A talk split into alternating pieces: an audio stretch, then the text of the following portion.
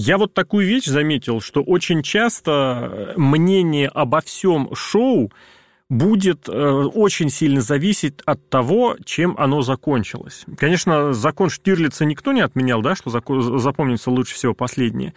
Но более того, ты и все остальное начинаешь воспринимать как-то исходя из того, что было в конце.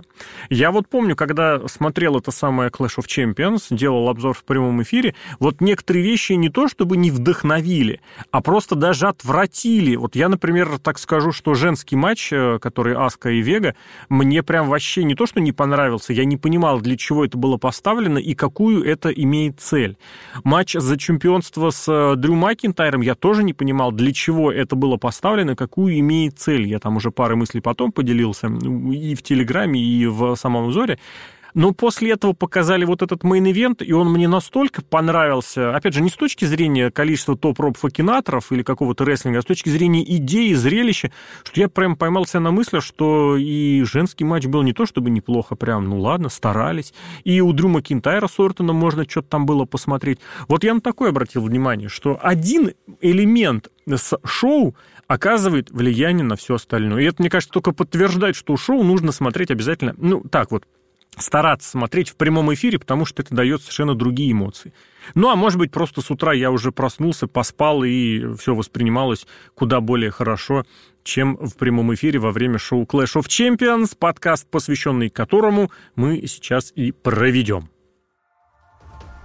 Это веспланет точка нет, и мы представляем вашему вниманию очередной подкаст от нашего сайта. Очередное pay-per-view прошло от дабл ю дабл ю и, и слишком уж оно было таким привлекательным с точки зрения пары, парочки событий, что решили посвятить ему подкаст. Алексей Красильников, Злобный Росомах зовут меня, Сергей Вдовин, Серхио М. на, на связи со студией практически. Почему-то захотелось сказать. Студия, да.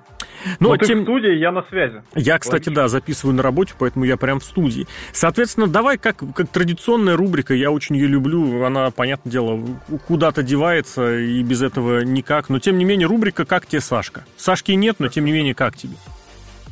Ну, нормально. Я внезапно для себя остался на это шоу, потому что ночью не хотелось спать, поэтому я решил, надо совместить приятное с полезным, посмотреть рестлинг, в конце концов, pay-per-view дабл ю дабл ю и. Я давно не смотрел в прямом эфире что-то, что не тейковер. Ну, вначале было весело, потом резко стало скучно, а в конце опять интересно, два матча последних, они, они хотя бы понятно, для чего были. И, и матч первый тоже понятен, для чего он был. А вот остальные матчи уже, конечно, спорные. Но я рад, я рад, что рестлинг нам предоставляет такие матчи. Вот, когда, вот понятно, вот зачем эти два человека, за что они сражаются и почему это происходит так, как происходит. Я бы здесь добавил еще... Последний матч поменьше, но вот с последним побольше. Я бы еще сюда такой момент добавил, что вот изначально, ну, не изначально, а перед шоу действительно возникали вот эти разговоры, мол, что там смотреть, как там смотреть. А ведь по-хорошему-то есть что делить, ну, как вот это вот фундамент-то есть. Более того, у двух, трех, а то и четырех матчей противостояний было не то, чтобы есть что делить, а прям, прям и хотелось бы посмотреть, и было интересно, чем вообще все это закончится. Поэтому вот это изначально ироничное, что ли, изначально негативное отношение, оно, безусловно, присутствует. Просто потому что, ну, я не знаю, в чем причина, но в дабл ю дабл ю и прям такое ощущение, что очень серьезно. Не то, что забили, а как-то прям вообще решили, ну, прям на левой коленке рисовать сценарий прям здесь и сейчас. А тут вот то ли, я не знаю, почему оно так сошлось, но вот в этой, в этой конкретной точке почему-то на сентябрьском pay-per-view сразу в некоторых, по некоторым направлениям было вот что-то решающее, принципиальное, важное и значимое. Давай, давай, наверное, прям сразу к этим событиям непосредственно перейдем, чтобы уже было непосредственно прям адресно о чем говорить. Поэтому или прям что главное, что понравилось, что не понравилось. В какой форме тебе будет привычно, у меня, интереснее? У меня есть ответ на твой вопрос. Давай. Почему оно все родилось в сентябре месяце. Именно, мне кажется, вот прошло полгода с момента коронавирусных записей, и люди уже поняли, как с этим работать. Потому что поначалу было очевидно, что все в панике, одних рестлеров нет, других нет. У нас же тут, по сути, два матча сорвалось, да? да? И как-то и нормально выкрутились, и понятно, что женский матч командный, он никому не был нужен, а командный, о, не командный, а матч за титул Бейли нужен был для того, чтобы Сашка напала из-под тишка. Угу. Ну, я то с тобой есть, не соглашусь. Они привыкли, то есть, несмотря на то, что рестлерши пропали, они как-то, ну, ну понятно было, что делать. Я с тобой не соглашусь в том направлении, что командный женский матч ничего, никому не был нужен. Мне кажется, там, наоборот, как раз любопытная достаточно история может э, произойти. Более того, она вывела Найю Джекс из э, сюжетов, а за это уже спасибо по умолчанию.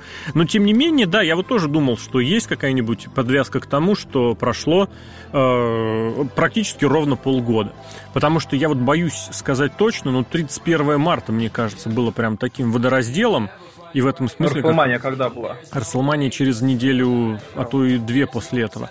Но суть в том, что да, вот эта вот история, она как раз на это намекает. Полгода плюс-минус. Другое дело, полгода вообще, что это значит, и значит ли это что-то вообще.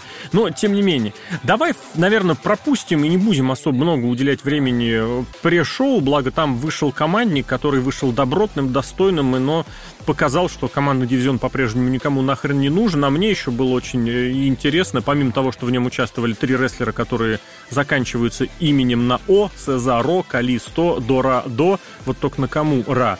Но, тем не менее, было прям видно, насколько вот они в, в, исполняют все это, находясь на первой скорости, прям вообще не разгоняясь. Сезаро, конечно, один из самых поте- протеряемых талантов, которые есть сейчас в дабл ю дабл ю и, но что с этим делать, наверное, уже решать не нам. Есть, наверное, причины на то, что он находится там, где находится. В очередной раз, кстати, напомню, что у Сезаро матч на пре-шоу, и он получается вполне смотрибельным. Буквально несколько месяцев назад они с Джеффом Харди провели, по-моему, по-моему, был у них матч на пре-шоу, и который прям вот вообще я, да, бы, да. Впис... я бы вписал в историю матча на пре-шоу, потому что был лучшим за все время. Просто почему хочешь... Лучший матч у Сезара тоже был перед Расселманией, там было Уфо. С Гулаком, да, с Дрю Гулаком, правильно я помню?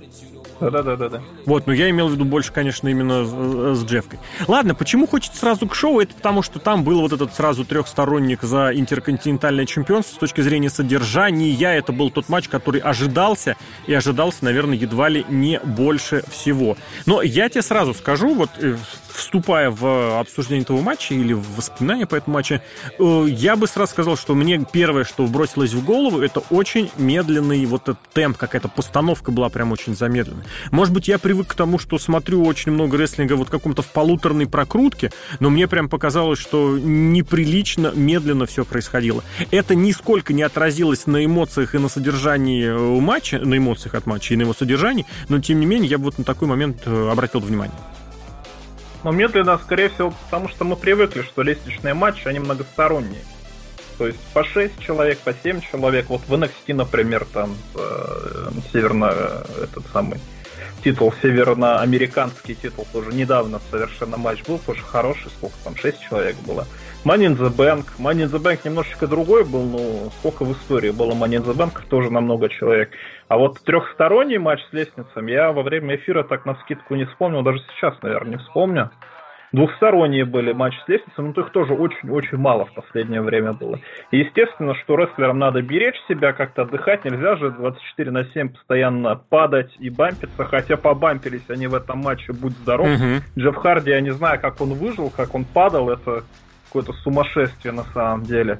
Я, ну, нормальный темп матча, надо понимать, что невозможно делать на каких-то реактивных скоростях трехсторонние лестничные матчи. Но то, что они показали, я очень удивлен, на самом деле, в первую очередь, а, как-то сказать-то, инновация. Mm-hmm. Там, запиши в табличку инновация года, это как можно использовать лестницу и наручники, потому что Джеффу Харди уже в уши кто? Рэнди Ортон пихал какие-то вещи страшные.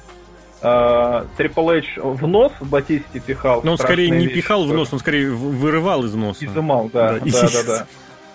А тут, понимаешь, как иммобилизировать Джеффа Харди, я бы на самом деле так не подумал. Это действительно, возможно, Сами Зейн, пока был в отпуске, вынужден ему придумал, о, лестничный матч, а давай так сделаем, а, так, а давай так сделаем. Или кто там букингом этого матча занимался.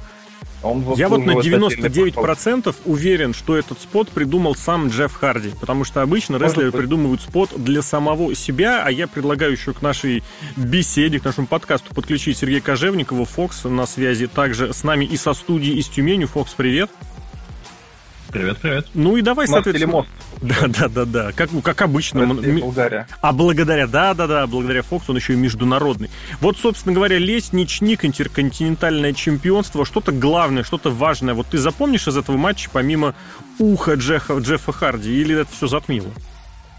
Не, я не думаю, что ухо затмило, потому что были очень-очень крутые, какие-то абсолютно безумные споты. Был и Зейн, который отлетал на лестницу с каната второй раз, то есть он прилетал в лестницу, потом об, об канат как бы отбивался и попадал в нее второй раз, и это выглядело достаточно страшно. Был, кстати, и Харви, который вылетел за ринг, и его потом сверху как бы закусило лестницей, mm-hmm. она полетела за ним и закрылась. То есть было довольно много безумных спотов. Кстати, насчет ну, безумия, я вот, вот про этот спот, когда Харди вылетал, обратил внимание, не показалось, что такое ощущение, но он там то ли забыл, то ли не придумал, когда сам Зейн начал лестницу поднимать, а Харди по ней полез вот по этой постворке к нему, и когда Зейн ее выбросил, Харди вылетел так страшно, потому что, э, так страшно, что показалось, что это реально как что-то непродуманное, то ли кто-то из них что-то забыл, потому что было совершенно непонятно, кто и для чего начинает вот в этом моменте делать. Да, в матче было вообще довольно много моментов, когда начинаешь беспокоиться, да, что как бы, Джеффка, давай ты как-то, может быть, поменьше рисковать, потому что ощущение, что вот просто будущего нет. Они проводят этот матч и заканчивают. Все, и карьеру, и все вообще. В этом смысле, опять же, победа Сами Зейна кому-то здесь что-то дает, учитывая, что, что здесь стоит отметить, что никто, во-первых, не был удержан, во-вторых, оба титула остались у Зейна, и, ну, оба титула, имеется в виду, включая его старый. Я, кстати, вот думал, что будет, если его два залезут и снимут разные титулы. Не дали мне ответ на этот вопрос, снял Сами Зейн оба сразу, и таким образом, вроде как формально закрыли вот эту историю, когда Сами Зейн не смог присутствовать, когда он отсутствовал, когда, он, когда его не было по причине... медицинским причинам. И тут все откатили вот эти полгода назад. Можно ли сказать, что интерконтинентальный титул топтался на месте? Вряд ли. Тем не менее, вот Зейна прям такое ощущение, что его выдернули из концовки Расселмании и вкинули сюда. Ну, это ну, хорошо, ну, на принципе... самом деле, они сделали. Да, мне Сами кажется, Зейн, что... Сами Зейн, он, когда уходил, когда он на Расселмании выиграл титул, он сделал это, типа, что он умный, он перехитрил, он всех переиграл. И в этом матче тоже он не за счет какого-то навыка рестлерского или скорости, он за счет ума острого это все сделал. То есть это для гиммика его либератора очень хорошо идет. Я бы еще добавил, что заслугу Харди я бы здесь тоже не убавлял, в том плане, что э, по поводу вот этого топтания на месте... Нельзя сказать, что было прямо видно на протяжении этих полугода, что прямо вот ничего не происходит. Нет, все вроде как двигалось и без Зейна нормально. И здесь вроде бы логично, его вписали, вернули, и все, всем хорошо, Зейну хорошо, зрителям хорошо, матч отличный получили. А не возникло ощущение, что в конечном счете матч провели снова по схеме, мы придумаем гиммик, чтобы потом нарушить его правила? Потому что в конечном счете, я понимаю, что правила нарушены не были. Я еще, кстати, обратил внимание, чуть позже об этом скажу, когда эм ви пи с пола, рефери об этом высказывал, типа, я не нарушаю никаких правил, и я прям стал на это внимание обращать больше и чаще. И здесь вот такое ощущение, что мы поставим ограничения, а рестлеры будут их обходить.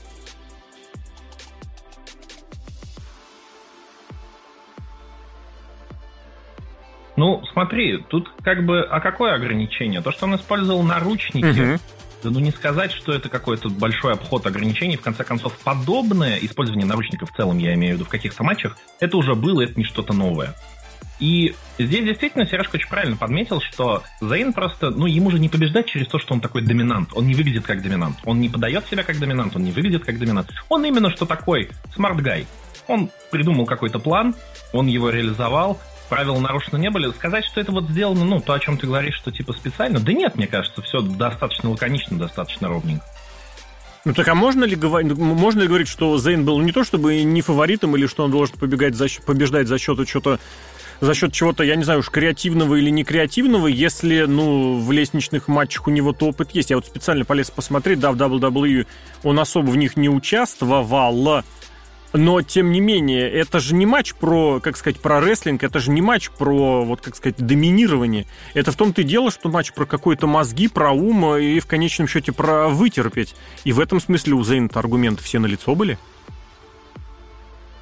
Но при этом э, до матча, если уж так брать, я не думаю, что до матча многие думали, что Зейн выиграет. Джефф Харди вот прям вполне... И здесь же, видишь, получается, что опыт... который есть у Джеффа Харди в лестничных матчах, но перечеркнуть очень трудно. У него его явно побольше, чем у Зейна. С этим соглашусь абсолютно точно. Серхио, что-нибудь сюда накинешь?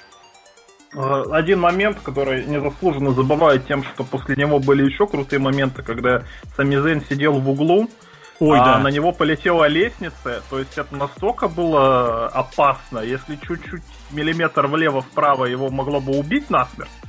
Когда на него два человека, и лестница падает. Но хорошо, что лестница упала на турнбак, вот тоже надо было предусмотреть, и тоже это очень умно придумано. Очень хороший матч лестничный. Всем рекомендую посмотреть, если кто-то не смотрел, там обзором ограничился. А я бы, кстати, знаешь, здесь добавил, что этот спот, несмотря на то, что очень опасно выглядел, на самом деле был-то максимально безопасным. Почему? Потому что Стайлз отлетел откровенно в канаты. Прям даже было видно, как он отпрыгнул, чтобы ничего, никак никуда не, не, не упасть. Харди тоже достаточно контролировал это падение лестницы, и он тоже отшагнул как-то в бок. Поэтому если на Зейна что-то и могло прилететь, то только сама лестница, она сама по себе, ну, практически пластиковая. И вот эти вот э, как раз пластиковые характеристики лестницы, они еще один раз сыграли, уже чуть по... Ну, нет, по-моему, чуть раньше. Это когда э, Харди упал на створку, вот эту, не на створку, как назвать, на сцепку, я даже не знаю, как распорку, сверху, и лестница стояла вверх ногами. И визуально кажется, что там действительно сейчас все, человек умер, а на деле это выглядит достаточно безопасным. Другое дело, что я бы вот все-таки пару моментов накинул таких неприятных с точки зрения, ну, нелогичности, что ли, я не знаю. Но вот ситуация, когда... Ну, единственная прям, даже не придирка, а вот подмечание, когда Стайлз у стола, у стола комментаторов прыгал мунсолтом на Зейна, чтобы потом свое обратное ДДТ провести, Зейн прям очень долго ждал. И, соответственно, когда у них там тоже лестница поехала, тоже было видно, что немножечко пошло не по сценарию. Я докапываться, безусловно, не буду, это только, только прибавляет матчу реалистичности, но, тем не менее, мне вот очень прям стало коробить, я обратил внимание, именно когда я стал смотреть больше рестлинга на, про, на прокрутке убыстренной, это когда начинают ждать. И это прям не очень хорошо. Здесь это было, но это здесь было мелочью, поэтому матч прям удался и прекрасно. А вот дальше было вот это как раз противоречие, которое у меня лично сразу прям никуда возникло, никуда не делось. Это зачем Зелина Вега пыталась побеждать Аску болевыми? Потому что она же прям реально несколько раз заходила с разных каких-то вот этих захватов болевых, при том, что у Аски у нее даже два финишера, оба болевых. Это имеется в виду из тех, которые активно используются. Вот этот момент, насколько вот в прямом эфире с точки зрения посмотреть оправдан, или я здесь утрирую? Я вообще этот матч не помню, вообще. Я помню, что комментаторы говорили, что Зелина Вега вот, вот сейчас вот как победит, это будет, это будет апсетом, да. Угу. А по факту, я не знаю, я вообще ничего не запомнил. А я тебе скажу, почему-то не запомнил, потому что и были, была как раз вот эта возня, попытка каких-то болевых перехватов и прочего. Я не знаю, для чего это сделали Веги. То есть я могу логику понять, что маленький рестлер, маленькая рестлерша может победить более крупную рестлершу. А Аска была прям реально крупнее Веги, это было заметно. Чем? Как раз болевыми. Но с какого хрена я должен понимать, что менеджер может победить вот этого легендарного чемпиона, чемпионку много, многодневную и многоразовую именно в болевых, где у нее специализация? Фокс, что-нибудь такое есть здесь подумать? Да ты знаешь, я во время эфира подмечал, что вообще весь вот этот выход Веги на какой-то сольный сюжет, да, не менеджером, а именно как исполнителем, он был достаточно сумбурный и быстрый. В том плане, что ее как-то внезапно выдернули, вот этот матч за претендентство с Микки Джеймс. Но она как-то там победила и оказалась на pay-per-view. То есть я вроде бы и рад, что кому-то еще, кроме тех, кто выступает сейчас активно, вроде дают какие-то шансы. Шансы показать себя, шансы как-то выступить, может быть, и закрепиться. Но насколько это все было сделано сумбурно, настолько, в принципе, был сумбурный матч. Сережка очень прав, на самом деле по матчу не вспоминается ничего. Ну, что-то там проводили, где-то были какие-то дропкики, может быть, какие-то прыжки, по большей части болевые, возня. И, ну, результат вполне закономерный, Аска победила, в общем-то, и все. А я такой вопрос хочу задать. Вот вы говорите, новое лицо, новое лицо, Вега. А кто еще сейчас есть, на кого можно этот титул, я не знаю, возложить, отправить? Потому что вот мы привыкли к тому, что вроде бы одни и те же лица, одни и те же лица. Так, а если посмотреть, Роузи ушла, Бекки Линч ушла, несколько человек ушли в командное противостояние, Сашка с Бейли тусуются на Смэкдауне. А кто на Ро? Бьянка Белэр. Ну, Бьянка серьезно. Белэр формально на Ро. Она... А, это как ее Эмбер Мун, травмированная много-много времени назад, тоже вроде как на Ро. Но здесь, видишь, мы эту тему поднимали по эфиру, что здесь абы было в том плане, что в такие времена, когда, ну, люди фактически прямо до шоу вдруг выясняется, что не могут выступить по медицинским причинам, здесь как бы абы было. Ну, так и можно ли, соответственно, здесь предположить, что это были некие пробы для э, Зелины Веги? Я прям специально открыл там, но серьезно, вот нету проб, нету просто больше никого, с кем бы проводить матч. Вы Бьянку Белэр упомянули, но помните же, была пару дней, недель назад вот это сообщение о том, что якобы про нее Винс забыл, что ее нужно как-то вписать в сюжет, и поэтому она осталась без Ро, это, по-моему, две недели назад было.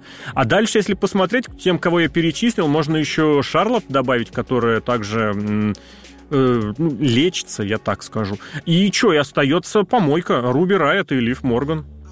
А, еще, господи, еще Нет, Мэнди. Остается командный дивизион. Лана, Лана и Наташка. О, да, Лана и Наташка, это, конечно, да. В общем, пробы... Лана и Наташка там присутствовали на еженедельниках, собственно, угу. во время вот этого всего они присутствовали, но до матча за претендентство просто не дошли, так скажем. У Ланы сейчас более ответственная миссия, это прикрывать отход Русева в конкурирующую фирму. Давайте еще к одному матчу перейдем, который тоже каким-то образом находился в сюжете, который болтается уже долгое время. Бобби Лэшли против Пола Крюза, все в присутствии эм ви пи и Hurt Business. Я не удержусь и м, упомяну изначально, когда эм ви пи на пре-шоу выступил с небольшим интервью, я просто вот обратил внимание, что ведущие этого пре-шоу, э, там были Чарли Карузо, там был э, джей би эл, там был Букер Ти, и был еще вот это, я путаю, Розенберг или другой, я их путаю, всегда путал. Э, они прям как неадекватно, они просто тупо сидят, ржат, и эм ви пи, э, ржут, и эм ви пи им в этом смысле еще так немножко прикрикнул, э, так, может, и призаткнул, мол, типа, типа, вот дела обстоят вот именно следующим образом, а вы теперь давайте несите свою дальше ахинею, называя это журналистикой. Соответственно, насколько серьезный, насколько можно вообще воспринимать вот эту ситуацию с эм ви пи и его приспешниками с точки зрения, что у них есть чемпионство США, за которое, кстати, далеко не всегда Бобби Лэшли успешно бился, и остальные рестлеры успешно бились. Вообще вот этот сюжет впечатляет, в, и если да, то в каком направлении? Утверждает ли он Крюса, утверждает ли он Лэшли как доминирующую роль, утверждает ли он вообще хоть кого-нибудь, кроме эм ви пи, которого, мне кажется, это действительно очень хорошо утвердилось с точки зрения, напомнили, что есть вот такой парень, и он очень неплохо говорит. Сюжет безобразный, кажется... абсолютно. Давай, Фокс, говори. Ну, собственно, я согласен с Сережкой, примерно тот же мотив будет в том плане, что весь этот сюжет хард-бизнеса, болезненного бизнеса, э, которые тусят постоянно на Raw Underground, там с кем-то дерутся, с Баба Тундой там что-то, какая-то движуха тоже была, и Аполло туда как-то... И при этом Седрик Александр, кстати, тут надо не забывать, которого вчера не было, но то он туда, тоже туда, туда перешел. Да. Угу. Он же теперь вроде как член хард-бизнеса. Да, да, да. И нашим, и вашим. Не было, отсутствовал. Да-да-да. Бросил своих друзей. И вроде как в этом тоже сюжет, при этом там же где-то терлись викинги. Ты знаешь, мне кажется, просто я вот как-то подмечал по еженедельникам, что это сюжет чисто, чтобы закрыть время. То есть их очень много. Они в начале, они в серединке, они в конце там где-то в андеграундах постоянно. И вот вся вот эта движуха, все вот эти люди, которых я перечислил, они сейчас занимаются просто закрытием эфирного времени. Но они не вытягивают, ты хочешь сказать, не тащат эту роль? Потому что, если говорить про эм ви пи, мне кажется, он вполне себе тащит. Другое дело, что им нужны были победы, причем побед много, чтобы их воспринимали как серьезную силу. А они вначале проигрывали, причем проигрывали в том числе там втроем, одному, или откровенно в тех матчах, где, по идее, на их стороне было преимущество. Так в том-то и дело, что эм ви пи на микрофоне, да, эм ви пи как исполнитель, к нему вопросов-то, наверное, меньше всего из всех, опять же, перечисленных, не только из вот этого хард-бизнеса, а вообще всех. Но за счет того, что они погрязли вот в этом затягивании времени, и своего сюжета у них вроде как и нет, потому что вот этот вот сюжет, я говорю, он очень общий, там очень много народу вовлечено, там mm-hmm. Шейн Макмен с андеграундом, Баба Тунда, который вроде как вообще не является, ну, каким-то Шо персонажем. Что ж тебе тут Баба Тунда так цепанул-то, а? Ну, его очень много тоже, понимаешь, его тоже очень много. Я вот, когда пишу обзор на этот Raw Underground, ну, ты видел, я их просто пишу, что Raw Underground, ну, невозможно это смотреть, правда. Очень затянуто, очень тяжело, очень много хард-бизнеса, и я бы был не против, если бы в этом был какой-то глубинный смысл. Пока выглядит так, что его нет. Ну, здесь можно предположить, я не хочу говорить, что будет однозначно, но можно предположить, что действительно какой-то фундамент, опять же, на будущее. Но, с другой стороны, здесь вспоминаешь, что Бобби Лэшли свой титульный матч провел, причем провел почти сразу после Расселмании, почти сразу после того, как у них этот Хёрд-бизнес начал э, заводиться, и он его проиграл. Да, это, конечно, не ситуация с сестрами и не раздвигание собственных ягодиц, но, тем не менее, хочется действительно понимать какое-то хотя бы общее, хотя бы примерное направление. А про Пола Крюза Крюз, я бы еще пару слов сказал, что вот это, наверное, самый странный рестлер дабл ю дабл ю и, который откровенно промоушену не нужен, ну, просто, просто он там не нужен. Вот незачем ему там быть. Он говорить не умеет, он говорить совершенно не учится. В рестлинг он абсолютно точно умеет, и вот в таких матчах он периодически прям как будто бы об этом вспоминает. Вот, черт возьми, блин, я же умею рестлинг. И проводит какие-то такие вещи, от которых немножечко офигеваешь. Я вот, честно, именно вот прям к споту, к одному конкретному привяжусь. Мне очень понравился, как он милитари-прессом выжил наверх Лэшли и сбросил его на пол, как будто бы вообще тут ничего не весит. Очень я этому удивился, что это было так просто, это так выглядело. И э, таким образом э, продвинуло этот матч. Пойдем дальше. Благо, ты упомянул викингов. Через викингов очень просто в командный дивизион Ро перейти. Благо, один, ну не благо, а, учитывая, что викинг один ушел на травму, а второй ушел на Ро Андерграунд, там, соответственно, практически безальтернативно остались Профиты и остались Андраде с Гарсой, которые, в свою очередь, распрощались с Зеленой Вегой и по этому поводу, видимо, распрощались со своими какими-то проблемами. Матч тоже, кстати, вышел не беспроблемным, учитывая, что Гарса что-то, видимо, серьезно себе повредил. Очень внезапно выглядела концовка. Но, мне кажется, вот этот матч больше показал, насколько Профиты... Как это? Ну, не то чтобы не готовы, а насколько вот они какие-то... Это, я не знаю, инди-рестлеры, которые в Индии никогда не выступали. Вот у меня такая ассоциация. Ты знаешь, по концовке больше всего, да, понятно, что что-то случилось. Мне просто очень хотелось сказать, что по концовке, мне кажется, что одному из уличной наживы, я, к сожалению, в них до сих пор путаюсь. Тощий тот, Форд, который побольше. В шортах Нет, Долкинс. Там, Долкинс. Да, я думал, что это Долкинс, но не рискнул. Так вот, мне показалось, что ему даже не сообщили, что матч заканчивают, потому что он вот этой да. своей реакцией, он во мне породил такое огромное сомнение, что это что-то странное. В том плане, что судья отсчитывает, он такой вроде бы раз и не понимает, что происходит. У него друг-то там вроде начинает бегать, радоваться, а у него очень долго вот это вот непонимание абсолютно ситуации на лице. То ли не сообщили, то ли не понял, то ли не профессионализм. Мало ли. Так там общем, этот вырвался, а Андраде-то вырвался на счет два, если что. Да. А, ну да, Андра... Андраде вырвался, а отсчет был. То есть, ну... То есть, скорее, не, не предупредили Андраде. Да, получается, да, наверное, не предупредили тогда Андраде, согласен.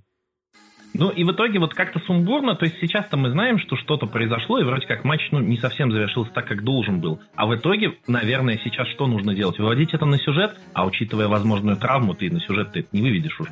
Угу. Не, ну почему? Может, Сольно полезет? Или там же третий какой-то лучидор был с ними группировки? Да, есть этот... Умберто Кокари. Я побоялся сейчас его назвать. Разве он был? Его как вывели, его так сразу и убрали.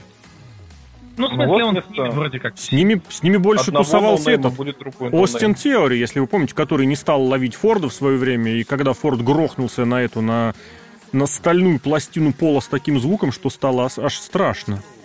А Остин Теори разве не в эн экс ти сейчас с этим? Его потихонечку оттуда убрали, потому что тоже не потянул, как мне показалось, именно по таким причинам. И, соответственно, этих осталось-то двое.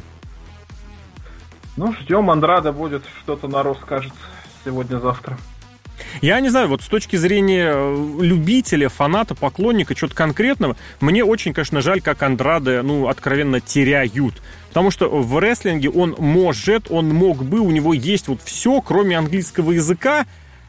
И тут вот остаются сплошные вопросы, потому что зачем-то ему подключили Гарсу и зачем-то его отправили в этот командный дивизион. Слухом о том, какой у него пуш или какого у него пуша не было, я не знаю, насколько верить или нет, потому что информация бывает разная, она чуть не каждые две минуты меняется. Но, тем не менее, от себя лично хотелось бы, чтобы у него было что-то побольше. А вот Профиты как команда, как сказать, огонек, как движуха, вот вас впечатляют они, как, ну, я не скажу, как новый день, но в какой-то мере вот в этом направлении, чтобы за них зацепиться и стать персонально их фанатами. Я не понимаю, в чем замес со стаканами, объясните, пожалуйста. Просто стакан. Элемент их гиммика, да. Стакан. Это из серии, как это, у них даже фьюд был за стаканы, ты что, со стаканами на кону матча был практически. Как и фраза «We want the smoke», это вот такая элемент, фишечка, которая должна бы, по идее, их отделять от всех остальных. Ну, а чем они отделяются? Я уже говорю, что это такой Гарлет Хилл, только нашего времени. Просто Ух. Два веселых чернокожих парня. Ты прям сейчас сказал Харлем Хит. Харлем Хит, два веселых, беззаботных чувачка. Я хочу еще добавить к тому, что у нас есть уличное наживо, а есть приватная вечеринка. Угу. Найдите просто, грубо говоря, различия между двумя, вроде бы абсолютно разными, ну, четырьмя, если быть более конкретным, абсолютно разными людьми, но они же, по сути, ну, очень похожи. Да, и еще и появились почти в одно время. Да, то есть, ну, никакой уникальностью здесь не пахнет, если в двух разных промоушенах. Не думаю, что это копировали. Прям, ну, я не думаю, что это руководство копировало. Просто появились такие вот веселые... Угу. чернокожие ребята. Мне кажется, вот тут главный вопрос: ни те, ни другие не смогут на вопрос «вы кто?» как-то содержательно ответить. Вот если ты можешь ответить, я не знаю, шестью-семью словами про свой гиммик, кто ты, это хорошо. А здесь что латиноамериканцы, что профит, они просто этого не расскажут. Потому что быть действительно беззаботными и веселыми чувачками, ну, мне кажется, это для современности, конечно, для ленивого букинга две тысячи двадцатого года это вполне себе не страшно, но это и нехорошо, вот так скажем. Отсюда давайте пойдем еще к двум рестлершам, которые, наверное, тоже не смогут в шести словах описать, кто, ты, кто вы такие. Но, тем не менее, соответственно, Бейли осталась без чемпионского матча, но, тем не менее, устроить сегмент Саши Бэнкс, видимо, надо было, поэтому она вышла, следом вышла Аска, у них завязался матч, прям аж целый как это, матч-реванш с Расселманией, да? По крайней мере, такое ну, что-то слышал. Да. Вот. Но все это дело продлилось буквально пару минут, потому что как только появились э, кто там, столы, лестницы и мячи кенда, сразу все быстренько свернули. Ну, что, движется куда-то Бейли, Саша Бэнкс? Или все это дело как-то уже, уже не туда? У меня, ты знаешь, пока вопрос даже не про Бейли, не про Сашу Бэнкс. Неужели не было ни одного человека, ни одной исполнительницы, чтобы вот в этом матче сыграть э, роль? Кто там, Никки Кросс у нас в, в оригинале должна была да. быть матч. Но неужели не было никого, чтобы закинуть в этот матч? Пусть и СРО, неважно, вообще просто любого человека. А я тебе перечислил девушек СРО, и там некого. Ну, я понимаю. Я могу заглянуть ну, сейчас на Смэкдаун. Ну, давай смотреть, кто там есть. Кто, Дана Брук? Я, кто, я Кармела? Тому, Наоми? Закидывать Наоми. Туда Аску, закидывать туда Аску, которая и так свое чемпионство, мы помним, как выиграла. И здесь она вроде как вышла... Не выиграла. Ради чего? Или выиграла. Выиграла, ну, да. Именно. Она выиграла свое чемпионство, получив его из чемоданчика изначально. Ну, вот вся вот эта, ты помнишь. Да, вот я история, что-то что-то подумал, что она сначала, она же проиграла его потом, а потом возвращала. Вот эта история, когда ну, Бейли да, отсчитывал да, три удара. Было. Я имею в виду, изначально все это начиналось так, и вот угу. для того, чтобы закрыть этот сегмент, то есть, по сути, здесь мог быть вообще любой человек, абсолютно любой. Они вытаскивают Аску. Но неужели это было так необходимо, я не знаю. А касательно Саши Бэнкс и Бейли, блин, не люблю обеих. Саша выходит в ошейники и начинает превозмогать, потому что, видите ли, ее Бейли избивает. В общем, скучно, уныло, неинтересно, Бейли не люблю. Это вот, слышишь... Аска вообще, на самом деле, логично, я тут не соглашусь. Ну, давай. Но кто может выйти, чтобы Бейли себя так повела и настоятельно сама закончила матч дисквалификации? Но для Бейли нету других серьезных людей, чем другая чемпионка соседнего бренда. Ну, просто так. Ну, кто? Лу Пейдж могла выйти, я не знаю. Ронда Раузи, Бекки Линч. Ну, вот я предложил заглянуть. Нет, чисто гипотетически, ты же понимаешь, что мог выйти абсолютно кто угодно, и нам бы изобразили, что это вот именно так. С точки зрения того, кто там есть, наверное, да, наверное, больше некого. Но в любом случае оставалась же, условно, не знаю, Наталья, да? Я не знаю, какая-нибудь Пейтон Ройс какая-нибудь, не знаю, та же Бьянка Белэр, опять же. Почему там они... Я понимаю... Бейли так себя не вела, она такая, а, так я ее побеж... побежду, обыграю. Подожди, ну а тогда ты, предл... ты предлагаешь, ты полаг... предполагаешь, что вот этот сегмент должен был вырасти из матча против Никки Кросс? Против кого? Никки Кросс. Не, ну да, да. К сожалению. Ну так а Никки Кросс по этому критерию абсолютно так же не проходит. В этом и фишка, что можно... Но она выиграла матч за претендент. О, я знаю, чем тебя убить на вопрос, кто мог выйти. Рия Рипли. Рипли, кстати, у нее почему сюжет, нет? Да плевать, какой у нее сюжет с этим, со Стоуном, да? Ты да, считаешь, да. ради, ну, там... ради случайного подъема наверх, вот причем у рестлерша, которая засветилась на Рестлмании, этим можно было бы не... как это сказать, не поступиться. Ну, не знаю, нет, я, я согласен с тобой, что это действительно аргумент в том направлении, что это Аска намного проще, намного быстрее к этому приведет. Другое дело, что мы пометуем, что изначально там должна была быть Никки Кросс. Вот, соответственно, все это дело немножечко раз, разбавляет. Ладно, давайте к мейн-ивентам, благо их было два, и оба за мировые титулы. Я вот уже и поделился мыслью. Я поделился своей мыслью. У меня абсолютно тотально противоположные ощущения, эмоции от них, потому что насколько Насколько, я не буду говорить плохим, насколько непонятным Вышел первый матч, вот как, о котором мы говорим, настолько прекрасным вышел второй, о втором позже. А пока Дрю Макинтайр и Рэнди Ортон в матче за чемпионство дабл ю дабл ю и, где главную роль играли скорая помощь, э, Шон Майклс, Биг Кристиан, Шоу. Биг Шоу, естественно, Биг Шоу, в общем, кто угодно, но не Дрю Макинтайр. Ну а что в этом плохого, я не понимаю. Вот какой-то негатив по отношению к этому матчу. Здесь все было понятно, абсолютно понятно. Что, что вообще понятно? Дрю Макинтайр, Дрю Макинтайр все доказал, когда провел, провел три этих самых броук-кик, как у него броук-кик называется? Клеймора, Клеймора. Когда Клеймор. Он провел три Клеймора подряд за один вечер Рэнди Ортону. То есть понятно, что Дрю Макинтайр Рэнди Ортона ни во что не ставит. Матч со скорой помощью из ниоткуда абсолютно. Ну, челюсть. Понятно, что это матч у меня. Не, не, не из ниоткуда. Не из ниоткуда. Там все-таки был вот этот замут со скорой помощью как раз он на последнем. Он приехал на скорой помощи, но это, ну, конечно, да. Не при шее кое-чему, кое-что, как мы говорим. Для современного дабл ю дабл ю и это уже не из ниоткуда. Ну, не знаю. Все-таки все равно из ниоткуда. То есть скорая помощь, ну... Скорая помощь ради скорой помощи, ты думаешь, сделал? Ну, с тем же успехом можно было какой угодно матч. Нет, сделать. Я... Можно было сделать ласт-стендинг. Вот, вот это очень важный момент, что нет удержания. Вот я что хотел сказать. Другое дело, что его уже удерживали. Ортона уже удерживали. Более того, он же Киту Ли ведь проиграл, я правильно помню? У меня ничего в голове не помешалось? Да, вот. Помню. Отсюда вопрос. А там апсет, да. Для кого вы берегли Рэнди Ортона сейчас? Это вообще абсолютно непонятно. Я не знаю, для чего его нужно выписать из сюжетов на какое-то время. Я так понимаю, видимо, чтобы он Эджа подождал, я не знаю. Чтобы Эдж вернулся... А может, драфт, он, он другой проводит, пойдет. Куда? Вариант. О, другой господи. Бренд. Да, просто очень, мы... очень давно Рэнди Ортон не дрался с Брэем Уайтом за чемпионский титул. Прям очень давно. Я хотел бы здесь... титул другого человека. Я хотел бы здесь сережки парировать. Вот ты говоришь, Дрю Макинтайр все доказал, да?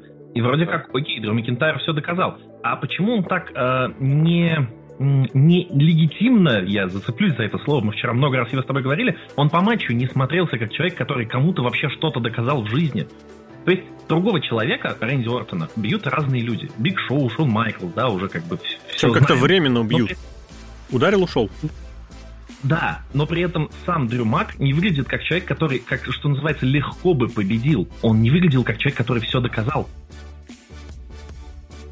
Я чуть-чуть да. уточню, он не выглядел как человек, видишь, который, а который доказывал значит. Все это вот на этом шоу. Может быть, раньше... Не надо же ничего доказывать на этом шоу, он чемпион. Он Брока Леснера побеждал, Бобби Лэшли побеждал, всех побеждал, Старлинза побеждал, Рэнди Ортона тоже Тебе побеждал. Тебе перечислить, сколько человек побеждали Дрю Макинтайра? Это было давно и неправда. О. Сейчас это... Нет, ну, получается, что после этого ему надо заканчивать карьеру. Кому? Рэнди Ортон? Ну, Дрю Макинтайр, он же все всем доказал. Угу. Если руководствоваться такой логикой, то, получается, дальше ему не надо быть ни чемпионом, ни рестлером в целом. Я бы здесь ему такой... надо, чтобы его кто-то победил. Ну, это ты так считаешь. Дрю Макинтайр уверен, что он будет чемпионом вечно. Я бы здесь как раз вот такой момент и добавил. Это действительно очень много моментов приходится притягивать э, по одному. И причем э, вместе, вместе. Причем, если ты их притягиваешь по одному, вопросов никаких вообще не возникает. У Дрю Макинтайра в этом смысле уникальная какая-то нескладуха, потому что вот какое направление не возьми, вроде бы нормально. Вроде бы да. А потом ты складываешь в одну картину, и ничего не получается. Потому что я вот уже написал, такие матчи не делают для хила. Для хила, который идет к чемпионству, который превозмогает, который терпит, которого атакуют другие люди, и который в итоге останавливается на полшага. Это история не хила, это история фейса. С другой стороны, можно сказать, да, это история хила, которому накостыляли все, кого он обидел в прошлом. Но тогда это, это не история, которую выносят в чемпионский матч, потому что в этом смысле чемпион выглядит персонажем пятого вообще плана. А это матч а за что чемпион. Что в этом плохого? Нет, подожди, что значит плохого? Что значит плохого? А что хорошего?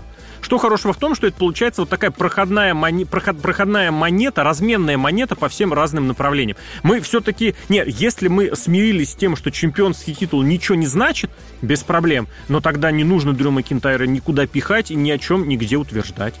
Если... Я без проблем совершенно готов. Я... я еще раз повторю, я готов принять по любому направлению любой аргумент. Другое дело, что это не стыкуется с остальными. Без проблем, что за Дрю Макинтайра вышел в, в августе, вдруг внезапно Шон Майклс вышел и сказал... Ребят, Дрю Макинтайр вообще прям наше все. Просто вот, просто так решил, да, что он Майклс сказать. Да, Он примерно так и сказал, что «О, мне теперь нравится». Ничего такого нет в том, что Биг Шоу вдруг внезапно, ну, такой думает, ну, блин, ладно, этот меня победил, но этот же меня тоже, мне тоже навалял, дай-ка я вольну вот этому. Окей, без проблем. Кристиан какой-то возник вдруг внезапно, как серьезная сила. Господи, Кристиан, которого Рэнди Ортон в одиннадцатом, правда, году, но во все и в хвост, и в гриву, как говорится, все это было. И проиграл только один раз, когда спровоцировал. Кто там? Рик Флэр? Ладно, господи, оставим его в стороне. И, естественно, все это выглядит. Какое они все имеют отношение к Дрю Макинтайру? Это вообще не это про Дрю Макинтайра. Никакого. Вообще не про Дрю Макинтайра. Это сценарий Рэнди Ортона. Да? Да. Только который почему-то прошел с чемпионским титулом на кону. Мы очень часто, кстати, возвращ... возвращались к этому моменту раньше, учитывая, ну, грубо говоря, на WrestleMania нужно свести двух крутых рестлеров вместе, чтобы было что-то мега-вау, или развести их по разным вещам, чтобы и там было круто, и здесь было круто. Вот тут как раз э, вроде все попытались запихнуть в одну кучу. При том, что и у Макинтайра есть что кому доказывать, ну, кроме тех оголтелых людей, у которых все, он спаситель и надежа, и опора. И чемпионский титул здесь тоже каким-то образом валяется, болтается, просто как то самое «не пришей кому чего». Это классический случай «не пришей кому чего». И Рэнди Ортон, которого вполне прекрасно мог бы на пенсию или там на отпуск, в отпуск отправить кто-то, куда более заслуживающий благодаря истории с Рэнди Ортоном. Потому что у Дрю Макинтайра все элементы, которые были здесь, это все элементы, которые возникали совсем недавно. Я не знаю, насколько этому верят все остальные. Мне вообще прям вот не убедили, что они с Китом Ли э, закадычные старые дружбаны. Естественно, господи, шотландский хрен не пойми откуда из Тримен-бенда и чернокожий чувак из Инди-Рестлинга. Да, естественно, они бухали прям вот вообще двадцать лет. Они, может, в Эвольве выступали. Естественно, в Эвольве и в Японии у них были такие матчи, что завались. А Шон Майклс еще в две тысячи пятом году, когда у них был тур по Великобритании, именно Дрю Макинтайр был полицейским, которые арестовывали дегенератов. Я могу тебе такую подвязку сделать.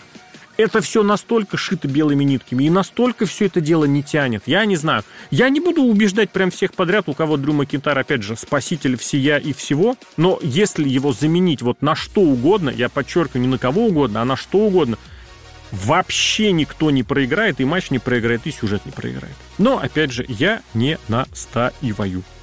Ты знаешь, я мне хотел... кажется, одно, одно слово буквально Давай. скажу. Мне кажется, что они стали заложниками гиммика опять, как обычно по перью. Потому что Clash of Champions, типа все чемпионские титулы должны быть поставлены. Вот, поэтому... Ой, про это вот тебе следующий матч как раз очень хорошо расскажет, как можно вот взять мидкардера с той подвязой, которая есть, и сделать из этого мега-шоу. Так мы закрывали Рэнди Ортона. Сказать, что не, не, кажется, не, не, не всех родственники есть, да. Я хотел... Извини, Фокс, вот перебью матчу буквально полусловом. Давай. Рэнди Ортон с Биг Шоу свой матч вместо Pay-Per-View, который был вот решительно крутой и такой мощный, провели на еженедельнике. И если бы Рэнди Ортона выписывали на совсем на еженедельнике, не то чтобы никто не расстроился, а наоборот, еще бы они и рейтинги подняли. А здесь можно было показать как раз рестлинг-матч. Фокс, извини, пожалуйста. Тогда да, я как раз, в принципе, суммарно и хотел об этом сказать, что, честно говоря, если вот так подумать, а какая претензия к Дрю Макинтайру, которого зачем-то в этот матч впихнули, если мы это обсуждаем не как просто... А я тебе отвечу, а кстати. С пониманием того, что ага. кто-то это прописывает. На это, и, знаешь... Сережка здесь прав, вот мне кажется, с тем, не что прав. Понимает, я сейчас объясню, почему. Должно быть защищено. Извини, что опять же прям так рвусь, я вот тоже долгое время думал, что вот, букинг, все зависит от букинга, а где-то вот года три назад э, в дабл ю дабл ю и появился чувачочек, точнее не появился, а вот вышел на... Периодически стал выходить на первые роли, э, чувачочек, который прям вот доказывает, что букинг букингом, а утвердиться ты можешь и без этого. Его зовут Самоа Джо. Все матчи, абсолютно все значимые матчи к чемпионству, когда его подпускали, он проигрывал, причем проигрывал вдрызг. Просто в щи его разносил кто угодно. Но при этом, когда были какие-нибудь предварительные подготовки или какая-нибудь такая еженедельника с сюжетом, где нужно было что-то поговорить или нужно было выступить с каким-то промо, Джо выходил и разносил всех оппонентов просто к чертовой матери. Соответственно, то есть он наглядно показывал, я вот этот пример теперь очень хорошо запомнил, что можно, безусловно, быть заложником вот этого самого букинга, без вопросов. Но когда тебе дают микрофон, ты можешь, э, то, то самое, что тебе сказано, ты можешь дать с разной подачей. Ты можешь это про- про- промямлить, как это мямлит Дрю Макинтайр каждый раз, который прячет глаза, когда ему что-то говорят, и, по идее, ты можешь каким-то образом наехать или каким-то образом за- задавить противника, потому что ты, блин, чемпион, ё-моё. А ты можешь вот опять же вот стоять и, и, и что-то опять же мямлять. Вернулся к этому слову. Очень рекомендую прям. Если вдруг кому-то интересно или вдруг если кто-то э, уже это помнит, каким образом Джо разговаривал с Леснером, со Строуманом, не говоря про всяких, про всяких, не говоря про Стайлза, Мистерию или кого-то помельче. Он выходил и разрывал, Джефф Харди, там у него тоже был, он выходил и всех разрывал просто нахрен на микрофоне, и ты понимал, и ты верил, что у чувака есть что-то вот, не то чтобы за душой, а есть. А потом он выходил и проигрывал все свои матчи. Так и здесь. Макинтайр, конечно, заложник своего букинга, без вопросов. И заложник того, что его чемпионство пришло на коронавирусную эпоху. А это значит, что в зале нет зрителей, а чемпион очень во многом со зрителями играет. Я, кстати, уверен, что Макинтайр бы со зрителями вообще ни хрена не играл. Он был бы чемпион фейс номер восемнадцать. Причем чемпион фейс с плохим акцентом и с очень плохой, с очень плохой, с очень плохой походкой. Меня вот бесит, как у него ноги как-то, не знаю, по... Ох, хотел сказать по-женски, ну не знаю как, очень некрасивый у него сход-развал ног во время всяких прыжков и прочего, ощущение, что он прям подломится. Но вот он этого не задействует вообще, он действительно смирился с тем, я чемпион, я сделаю все, что мне скажут, а больше я не сделаю ничего, хотя мог бы. Если что-то есть добавить, доби- доби- добивайте и давайте пойдем к мейн-ивенту. Да не, я думаю, ты здесь все прям... Хорошо расписал. Ну да, да, давай тогда посмотрим, может быть, у Дрю Макинтайра действительно прямо сейчас все что-то проклюнется, и сейчас он прям спасет нацию. Но впереди как раз вот тот самый матч, который, казалось бы, был матчем из ниоткуда, и тоже могло возникнуть ощущение, что ну Джей Уса здесь вот фигура чисто техническая, которую нужно было заткнуть. Ну почему? Матч за чемпионский титул. Ну вон, Зелени Веге дали шанс, дадим и Джей Усо шанс. А в итоге это вылилось в историю очень и очень красивую. Я давайте не буду сразу сам прям все вываливать. Давайте сначала вы расскажите о своих ощущениях от просмотра, прям что называется, здесь и сейчас. И, может быть, какие-то, не знаю, что-то в голове поменялось. Ну, ну... вообще такой матч... Ну, давай я скажу первым. Давай. Вообще, такие матчи, они... Такие, в такого плана построения матчей, кроме дабл ю дабл ю и, наверное, не научат. Ну, в Нью-Джапане иногда могут делать. Но и то там меньше, потому что там меньше упора на сюжет, так или иначе. Только дабл ю дабл ю и такой матч может сделать, потому что рестлинга было минимум. Никаких приемов, ничего было. Две планчи за ринг и один этот, Рафрайдер был. Сплэш, Рафрайдер, да, был. Клоузлайн ногой мы его назвали. Ничего, а вот когда ты посмотрел матч и думаешь, вот это да, вот, вот это да, вот это вот понятно, кто такой Роман Рейнс, понятно, кто такой Джей Усо, промка была восхитительная, которая была перед матчем, она тебе все поясняла, ну, промо делают в дабл ю дабл ю и могут легко, и это они уже неоднократно показывали. Понятно, кто такой Пол Хейман, ну, это просто становление персонажа, это... Такого персонажа сделали, ну, я даже не знаю, вот так тоже... Это Дэниел Брайан. Дэниел Брайан, наверное, когда он встал, когда он выиграл на Рестлмании на тридцатый. Вот тогда ты понял, что вот это вот новый персонаж, это что-то серьезное, это легендарный персонаж. Вот мне кажется, Роман Рейнс в этом матче показал, что он легендарный персонаж, очень интересный, и, и ему веришь как хилу. Хилам проще, конечно, верить, чем фейсам.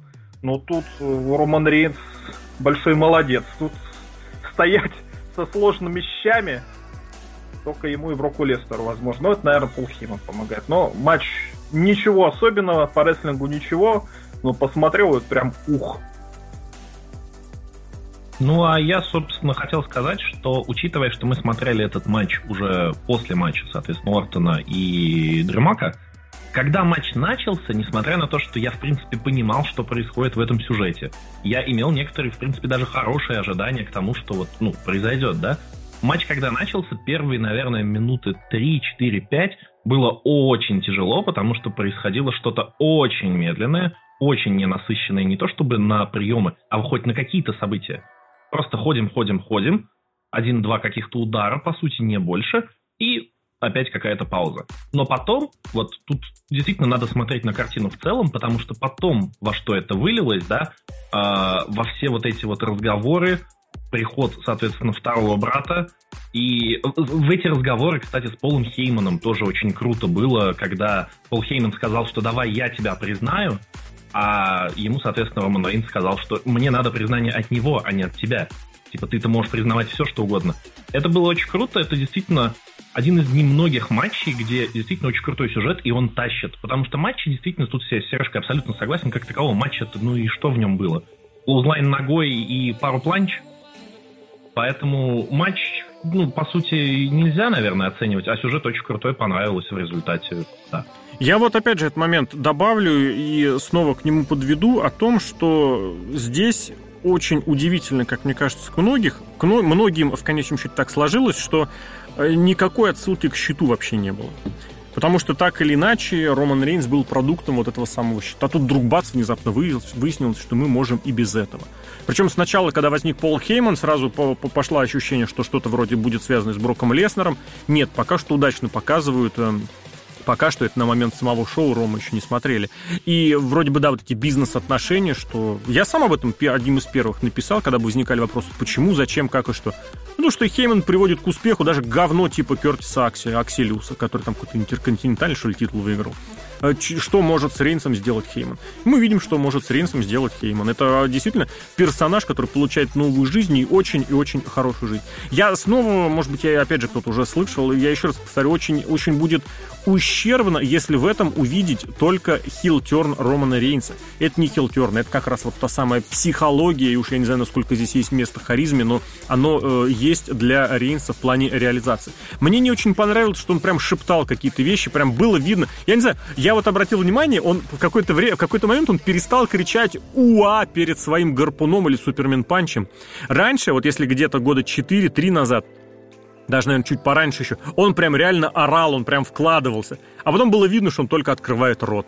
Так и здесь. Вот у него, господи, у него хорошая, правильная вещь. Это вещь, на которой он будет строить свое серьезное вот это доминирование, свой серьезный персонаж. Все, признаю, я требую вот его признания. Почему? Почему? Потому. Вот, не потому, что физически сильнее, и поэтому, кстати, тоже, а потому что вот как бы ты давай, скажи мне это словами. Это очень хорошая, кстати, завязка, потому что э, именно поэтому э, матчи, с, э, когда человек сдается словами, они дополнительную окраску носят. И здесь все это вот дополнительно окрашивает как раз вот подход. А Рейнс вроде как-то полушептал, что ли, я не знаю, или боялся быть слишком громким, или еще что-то, я не знаю. Мне кажется, он мог бы здесь и поорать просто. Хотя, с другой стороны, Орба выдал какие-нибудь эмоции, а он старательно так все это в себе давил. Мне очень понравилось, что здесь вот есть вот эта завязка, есть на, на дорожку назад, потому что в конечном счете, когда и Джимми выкинул этот самый полотенце, он не стал там добивать и уничтожать, а мог бы уничтожить, кстати, совершенно без проблем. И очень хорошо, что получилась эта семейная история, которая была реализована очень и очень удачно, потому что с семьями обычно, обычно не очень, мягко говоря, там только если... Только если какие-нибудь страшные блейды ты делаешь, возможно, тебе получить какое-то признание. И в остальном, да, особого рестлинга в этом не было, но это как раз это то, ради чего рестлинг и будут смотреть, ради того, чтобы видеть какую-нибудь историю, ради того, чтобы потом посмотреть и узнать, что будет дальше, а не посчитать количество прыжков, не знаю, с канатов или с чего-то еще. Я уверен, у этого матча еще огромное количество слоев, которые многим запомнятся, запомнились. Давайте, кстати, тоже еще отметим, что Роман Рейнс в первый раз за какое-то огромное время вышел без верха, без футболки. Он огромный вообще был такой, прям здоровяк. Огромный, а во-вторых, я прям не, не могу от, от, отвязаться от этого ощущения, что он так старательно втягивал живот, что как бы было понятно, что там пресс у него нормальный, но при этом живот у него тоже нормальный. В смысле, там он есть. Я хотел добавить как раз, что ты сказал, что отвязали вроде как эту историю от щита, и мне кажется, в этом смысле снятый верх, это вот как раз очередной такой... Символ? Э, подчеркнули, да, подчеркнули этот момент. Я бы я вспомнил, тоже... вспомнил этот момент, когда у него были сюжеты вместе с Усо, причем вот не с собачьим кором, а чуть ранее. Он же выступал э, в кроссовках. То есть у него так какие-то эти говнодавы, да, а потом он в какое-то время, бац, и он начал выступать в кроссовках. Я прям очень хорошо этот момент запомнил. И, соответственно, здесь вот э, тоже он снова был в этих говнодавах, если я правильно помню, ну или в этих в борцовках, уж я не знаю, как их правильно назвать, в штанах, но не в, ну, вот опять же, не в кроссовках. То есть раньше уже такие отходы делали, но вот так, чтобы на показательной основе снять майку, это, наверное, что-то в этом было. Ну что, можно только ожидать новую музыкальную тему, да, или лучше не ожидать, потому да. что как-то новые музыкальные темы людям не нравятся. Не нравится. Ну, напишите хорошую, понравится. У Кита Ли сразу ну, сделали. Ну, здесь, хороший. Понимаешь, Кит Ли, да. Кит Ли, который... Кит Ли рэп, кто слушает рэп в две тысячи двадцатом году? Все. Ну, камон, вообще никто не слушает. Ты вообще в какой стране живешь, Сергей? Хороший рэп в рестлинге топ у Марка Генри. Все, больше ни у кого нет. Не, не согласен. Переплюн. Мустафа Али, отличный рэп. А в рэп? Да. Там очень круто рэпчанцы. Да. Ну, здесь, видишь, просто у Кита Ли была тема, которая подчеркивала вот, вот это его, как бы, всю, всего его персонажа, вот этот вот баск от his glory. Ой, это и было так нелепо. Все... Когда он ну, это было Ортона. нелепо, но в итоге... Нелепо, но в итоге прижилось в эн экс ти, я имею в виду, то есть он там существовал аж нормально. Целые полгода, ну да. Ну так или иначе. А потом они ему дают какую-то абсолютно безликую, неинтересную, по сути, своей тему. А об этом, кстати, и, и противоречие матча предыдущего, о том, что у него никаких нету подвяз, а вдруг кто-то из чего-то должен его воспринимать каким-то конкретным образом. А там ничего такого нет. В общем, ладно, я думаю, мы что-нибудь еще обязательно посмотрим и запишем в ближайшее время. Clash of Champions, если вроде добавить больше нечего, или еще есть что, давайте закрываться. Я хотел отметить, Давай. мне, Давай. может быть, показалось, но была очень крутая режиссерская, операторская работа, потому что было много ракурсов, которых, знаешь, ты вроде бы не видишь, что кто-то разбегается, но этот разбег происходит, и он выглядит за счет своей внезапности довольно мощно. Это было в опенере видно, и потом несколько раз по шоу я подмечал, что как будто бы стали работать лучше. Переключений не так много, добавили mm-hmm. вот этой внезапности, и стало прям как будто смотрибельней. Честно, я никогда не обращал внимания вот на эти на переключения ракурса, просто потому что есть огромное количество кинофильмов, кинофильмов, где вот эти переключения постоянные. Я как-то иногда, как-то недавно сел смотреть что-то типа чуть не марвеловского, и тоже сижу, думаю, блин, а давайте посчитаем, сколько раз меняется ракурс. Для меня так это вообще не проблема, и вот эти многие ходы режиссерские, они откровенно прикрывают тот факт, что в эпоху эйч ди очень сложно демонстрировать удары, например, а это очень многие любят, так что они вроде в полный контакт, но не в полный контакт. Но если это есть, ну, дай бог, мне кажется, это очень хорошо. Но при том, вот самое первое, что ты обратил внимание, опенер, если ты имел в виду матч за интерконтинентальное чемпионство, когда действительно Сами Зейн прибегает из ниоткуда, или Джефф Харди вылезает из ниоткуда. В этом у дабл ю дабл ю и есть, как это сказать, чем похвастаться. У них есть богатый архив и богатые умения, как спрятать человека, который вроде бы в матче, и который должен на свой решающий спот куда-то как-то выйти. Поэтому здесь... Когда это... Сашка напала, я подскочил, я натурально подскочил, когда Сашка со стулом ударила Бейли. А когда это Рэнди Ортона взяла большая нога, рука за ногу, не подскочил, нет? Я думаю, что... Просто Биг Шоу украл. Биг Шоу украл. Просто мы уже, ну, откровенно немножечко засыпали, тут появляется Биг Шоу, и прям проснулись. И чат, и мы все проснулись. Ну, потому что еще в таком виде, в котором Биг Шоу присутствовал, я не знаю, мне кажется, не заметить было нельзя. Каждый раз, когда он бреется, это такой какой-то трэш возникает. Думаешь, блин, господи, какое у него смешное яйцеголовое лицо и голова. Ладно, давайте на этом, наверное, уже все-таки закрываться. Шоу получилось разным. Предлагаем поделиться своими комментариями. Обязательно посмотреть с нами что-нибудь, что будет дальше. В этом подкасте поучаствовали Фокс, Сергей Кожевников. Сергей Кожевников. Не пока, сразу, пока. но поучаствовал. Серхием Сергей Вдовин был с самого начала. Серж, Сережка, привет, привет. Мир вашего дома. Это вашего самое главное, самое доброе, наверное, пожелание. И от меня тоже, Алексей Красильников, Злобный Росомаха. Друзья, услышимся в подкастах, услышимся и увидимся на сайте и в эфирах. Всем спасибо.